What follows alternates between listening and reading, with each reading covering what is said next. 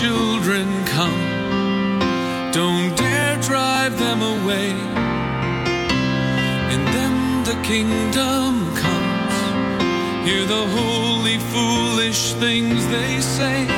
The springtime of their life decides the adults they'll become. So let the children come. Please let the children the children's Bible Journey with stories and songs just for kids. We have a dramatized Bible story coming up. So let's get today's program started by singing praises to our awesome God.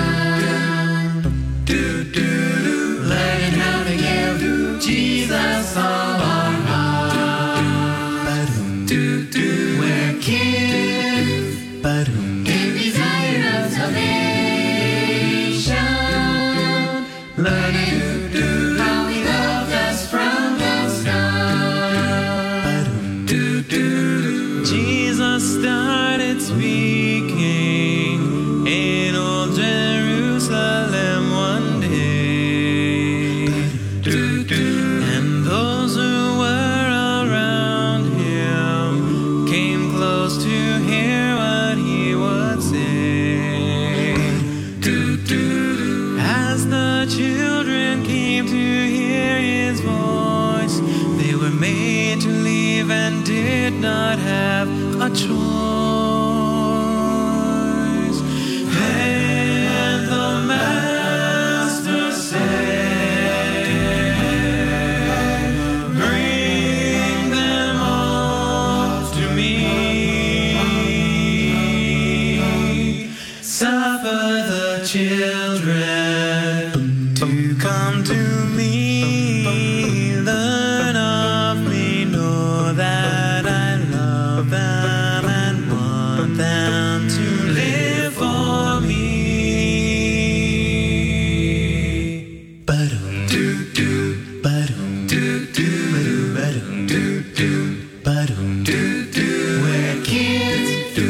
But.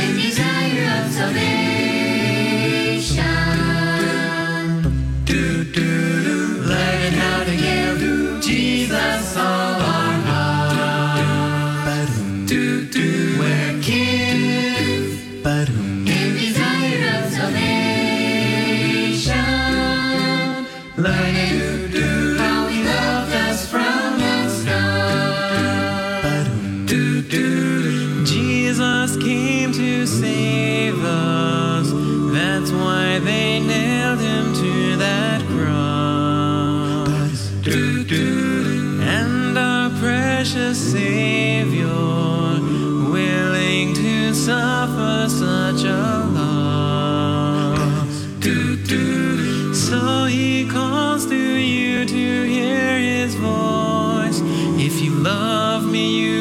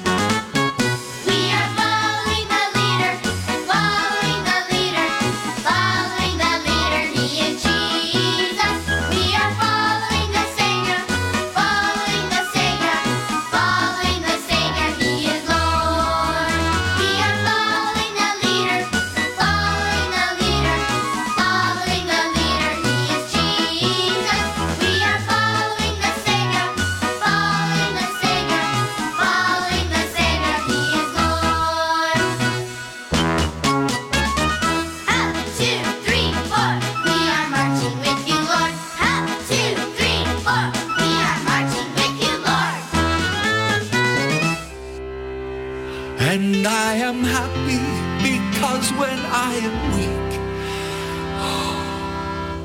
then I am truly strong.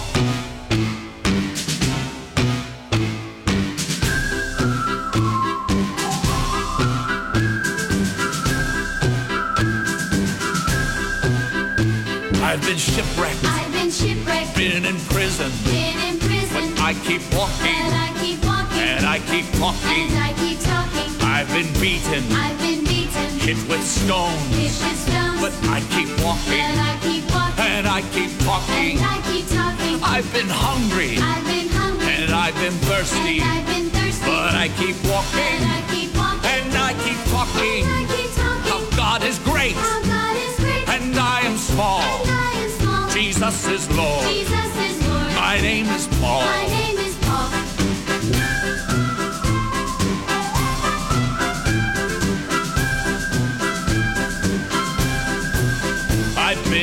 rivers, Been in rivers, been with robbers, been with but robbers, I keep walking, but I keep walking, and I keep talking. and I keep talking. I've been cold, I've been cold, without clothes, without clothes, but I keep walking, and I keep walking, and I keep talking. and I keep talking. I've worked hard, I've worked hard, without sleep, without sleep, but I keep walking, and I keep walking, and I keep and talking. I keep talking. How God is great, How God is great, and I am small.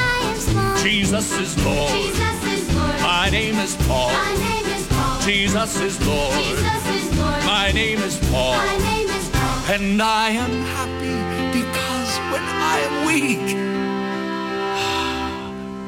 then I am truly strong.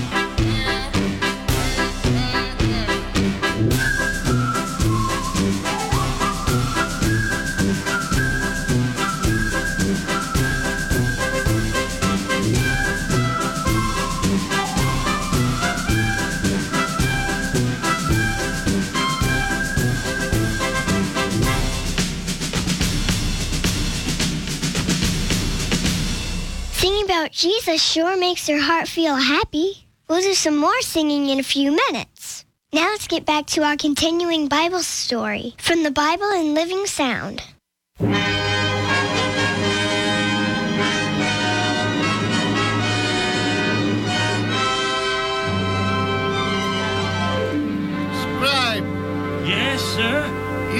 Heard the report of the shepherds from Bethlehem, how they were visited by angels and later saw, actually saw, a baby they claimed to be the newborn Messiah. Yes, sir. What think you of this report?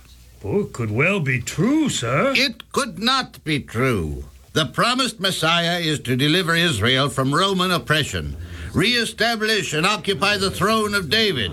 This this baby born in Bethlehem was born of poor parents in a stable, the lowest of the low. He cannot be the Messiah. It is impossible. Oh, what is all that commotion in the temple court? I shall investigate and find out, sir. Well, just stop it. Get rid of the ones who are causing it. I wish quiet so I can study. Yes, sir.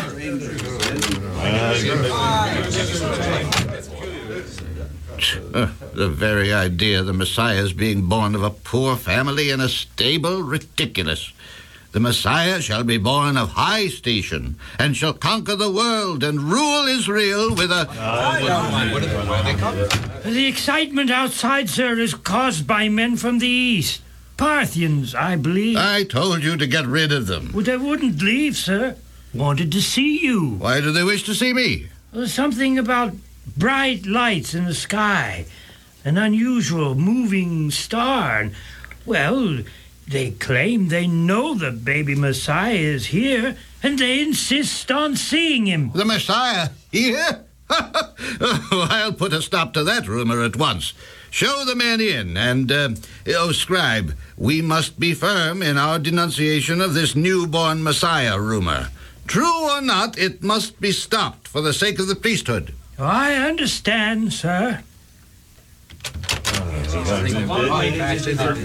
The high priest will see you. This way, please. Uh, welcome to Jerusalem and the temple, ye men of the East. Greetings and salutations. As chief priest, you will certainly be able to tell us where the Messiah is. He is here, somewhere. The star led us here. The star? What star? In our own country, we saw a bright light hmm. lighten up the western sky. Yes. Then we made extensive study, both of our own literature and yours, to discover, if possible, what the bright light was. Then we saw the star. Only it wasn't really a star or a planet. Just a bright light resembling a star in the heavens. Yes, and we followed the star, and it led us here. Followed a star? Impossible. Oh, not with this star. It moved. It led us here to Jerusalem. It stopped and stood still above this temple. Yes, that's why we're here. Even so, what makes you think the star led you to the Messiah? Prophecy points to it. We expected to find Jerusalem full of excitement and joy over the newborn king. But no one, not even you, seems to know anything about a Messiah. We insist on seeing him and worshiping him. Just one minute. You are strangers from a distant land, yet you come here insisting that we jump at your demands. Well, I, the high priest, am the appointed guardian of the holy oracles, and the scribes are the interpreters of those oracles. And we tell you definitely that the Messiah is not here. Yes, He has not been born. Do you understand? But your own writers, Moses, Isaiah, Malachi, Daniel, and others, all point to I the have fact had that... enough of your insolence. Be gone. Now. The wise men from the east had entered Jerusalem full of joy and eager anticipation, confident that the Messiah's birth would be the joyful burden of every tongue. They leave the presence of the priests, disappointed by the indifference of the Israelite leaders towards the coming of the Messiah. The arrival of the wise men from the east was quickly noised throughout Jerusalem. Their strange errand created an excitement among the people. The news of these things quickly penetrated to the palace of King Herod. You are my chief counselor, are you not? I am happy to serve Herod, king of Judea. The spilling of much blood has stained the way to this throne. I am an Edomite, ruler over Israelites. They hate me. I'm secure on this throne only because of the favor of Rome. And now, these magi from the east and the priests and the rulers of Israel plot to overthrow me. They claim a new prince has been born, a prince born to the throne and the kingdom. My king speaks words of truth and wisdom. We must stop it. Not by open accusation or warfare, no, but by superior cunning. They shall remain ignorant of the fact that I know of their plot.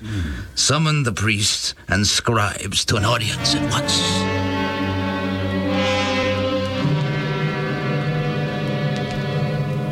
Why are you trying to conceal the truth of this new prince you claim is born to the throne? You have searched your scriptures carefully, and you know where this new prince is born. I command you, tell me. Uh, it, uh, it is written in the prophecies of Micah, O king, that he shall be born in Bethlehem of Judea. But thou, Bethlehem Ephratah, though thou be little among the thousands of Judah, yet out of thee shall he come forth unto me that is to be the ruler in Israel. Begone, all of you, now! And lackey, summon the Magi from the east. I would talk to them. Be quick about it ere they leave Jerusalem. A wild tempest of anger raged within the heart of King Herod. But he preserved a calm exterior and received the wise men from the east with royal courtesy. He professed to hail with joy the intimation of the birth of Christ. He bade his visitors Search diligently for the young child, and when you've found him, bring me word that I may come and worship him also. Oh, we will, Your Majesty. You are dismissed. Go quickly to Bethlehem and find this new prince. The wise men departed alone from Jerusalem. The shadows of night were falling as they left the gates. But to their great joy, they again saw Ah, the star. There it is. The same star that led us here to Jerusalem. It shall lead us to the young Messiah. Oh, joy to the world.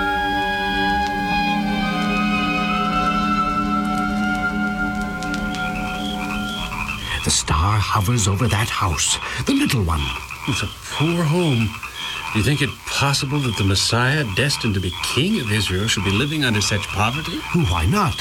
Heaven counts wealth not by worldly possessions, but by the possessions of inward qualities. You have enough faith to knock on that door, believing that inside will be the young Messiah? I know he will be there. Don't you? Yes, I do. Come then. Let us see and reverence the King of Kings, Christ the Savior. Let us bow down and worship the desire of the ages, the Son of God. Glory to the highest. We are about to behold the Savior.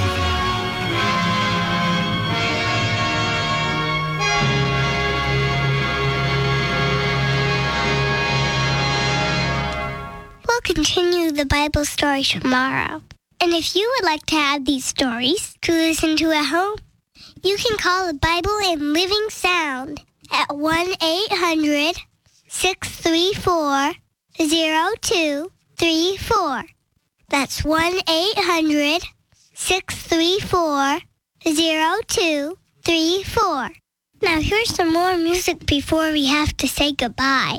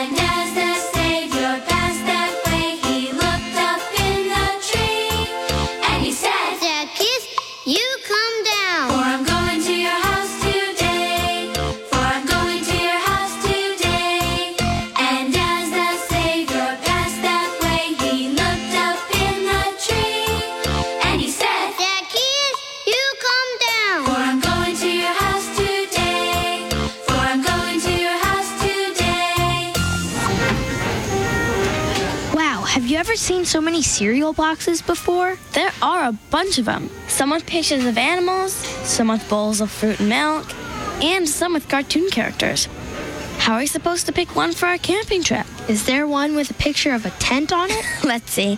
What did the nurse tell us last week in school? She said if a snake bites you, don't suck out the poison? No, before that. She said that we should only buy food that has a very short list of ingredients on the package. And she said don't buy cereal that's loaded with sugar. Okay, we know that ingredients are listed in order. The first item that's in here is the most. So here's a cool box. Let's see. First item, sugar. This one too. Sugar right at the top. And this one. And this one. She said watch out for words like evaporated cane juice or corn syrup or even natural sweetener. They're just different words for sugar. Hey, this one says that sugar is number three. Nope. Why? Read what comes next. There are a bunch of words I can't pronounce. The nurse said that if we can't pronounce it, our stomachs probably can't digest it. Try again. Okay, here's a cereal that has just one thing in the ingredients list 100% whole wheat. That's all? That's all. Then that's it. Dump a little honey, fresh fruit, and soy milk on there, and we're eating healthy. You sound like a commercial.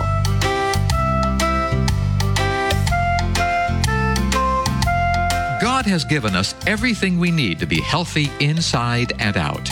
During Creation Week, He established a health plan for every creature on earth. To learn more about healthy living and about the God who created us all, go to kidsbibleinfo.com. That's kidsbibleinfo.com.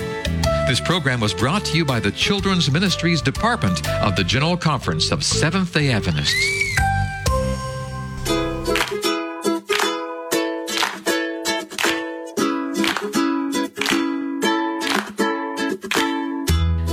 Boys and girls. This is Ms. Kathy. I'm so happy you've joined me today for another story just for you. Chapter 7 X marks the spot. Chris, Maria asked as they walked back to their yurt, what do you think those words on the gravestone mean? I don't know, Maria, but But who cares? Forget about the Epi hat or whatever it's called. There's a secret in that abandoned lighthouse. Maybe even a treasure. Don't you want to find it? Yes, but I, Maria started to say. There could be gold coins or jewels, Chris interrupted. Maybe Charles Perkins found a pirate's treasure washed up on shore. We could be rich. I could get a new computer. You could get a, a, what would you get, Maria? I don't know, Maria said, and it's crazy to even talk about it. Crazy? Why? Chris sputtered. Because if we find a treasure, it's not ours, it's John's. He's the one who told us about it. I guess you're right, mumbled Chris. So what do you want to do? Find it, exclaimed Maria. It would still be exciting. Well, it's getting too late to go back to the lighthouse today, Chris said, so let's go over all the clues we already have. We know that Charles Perkins's father was the lighthouse keeper, said Maria, and that he didn't always trust what his parents said, said Chris. Maria rolled her eyes. Sounds like you. Maybe you need to be safely placed upon the shore so you'll be changed forevermore. Chris laughed. And that's another clue. We know Charles Perkins chose what was written on his gravestone because it says, My life was changed, not his life. How could he do that if he was dead? Maria asked. He told someone before he died, Chris answered. Oh, said Maria, but why is he the only Perkins buried in that graveyard? It sounds like his family moved when his father wasn't the lighthouse keeper anymore. Maybe that park ranger we were talking to would know more, Chris suggested. Maria nodded. He might. Dad called us just as he was saying something about Mr. Perkins, remember? I'd like to go back up to the graveyard and look around, said Chris. Maybe we'd see something we didn't notice before. That night, Chris couldn't go to sleep. As he lay on his bunk looking out the round window at the top of the yurt, he kept thinking about everything that had happened that day. Thoughts of Black Panthers, Sheba, and Charles Perkins and his hidden treasure raced through his head. Why is it so hard for me to trust Mom and Dad? he wondered. I want to. I try to, but then I don't. I think I need to ask Jesus every day to help me. Finally, when the moon was no longer overhead, Chris fell asleep. The next morning, Chris and Maria ate big bowls of instant oatmeal for breakfast. Chris was in a hurry to ask a question. Aver ekest can I? He tried to say through a mouthful of mush. Chris, Mom interrupted, finish swallowing your food before you talk. Gulp. Okay, I'm done, he said a few seconds later. What was I saying? Oh, after breakfast, can Maria and I go exploring again? We want to. Maria nudged Chris as a signal not to say anything about the graveyard. We want to just look around the park some more, she finished. Can I trust you to stay out of trouble? Mr. Vargas asked with a smile. I'll make sure he does, Maria replied, giving Chris a light punch on his arm. Won't I? Chris just grinned. After breakfast and cleanup, they headed along the road in the campground to the little sandy path to the graveyard. I brought some paper and a pencil to take notes in case we find more clues, said Chris as he led the way up the path. They headed right to Charles Perkins's grave. Looks like John's all finished with his cleanup job, said Maria. With the weeds and moss gone, we can see all of the gravestone. Chris ran his hand over the front of the gravestone. Here's something I hadn't noticed. He pointed to the lower right hand corner of the stone. It's really faded, but I think it's a small carving of the lighthouse. Maria knelt to look. You're right, but it's hard to see. Didn't you bring a pencil and some paper? Chris shrugged. Yes. I need it, said Maria. What for? Maria didn't want to argue. Just give it to me and watch. Chris handed her the paper, and Maria unfolded it and laid it across the carving of the lighthouse. Then she rubbed the lead of the pencil back and forth across the carving until an imprint of the lighthouse appeared on the paper. Chris stared over her shoulder. What are you doing? he asked. Making a rubbing, Maria explained. It's a way of making a copy of the gravestone without wrecking it, said Maria. I read about it in a book once. Carefully, Maria lifted up the rubbing. She and Chris began looking at it closely. There was an outline of the lighthouse and its stone foundation. Chris kept looking at the rubbing and then back at the gravestone. Finally, he spoke. Check this out, Maria. All of the stones in the foundation are drawn exactly alike, except for this one. If you look closely, there's a mark or line inside this one rock. Do you see it? Maria stared at the rubbing. Then she ran her finger over the carving on the gravestone. Suddenly she exclaimed, That's not just a mark, it's an X. Chris's eyes got big. X marks the spot, the spot where the treasure is. Let's go to the lighthouse. He was running before he finished talking. Marie was right behind him. The story you've heard today is a chapter of The Shoebox Kids, Book 12, Mystery of the Abandoned Lighthouse, written by Suzanne Grant Purdue and Grant Purdue, edited and created by Jerry D. Thomas, and used with permission from the Pacific Press Publishing Association. If you're interested in any other books published by the Seventh day Adventist Church, please visit AdventistBookCenter.com or call 1 800 765 6955.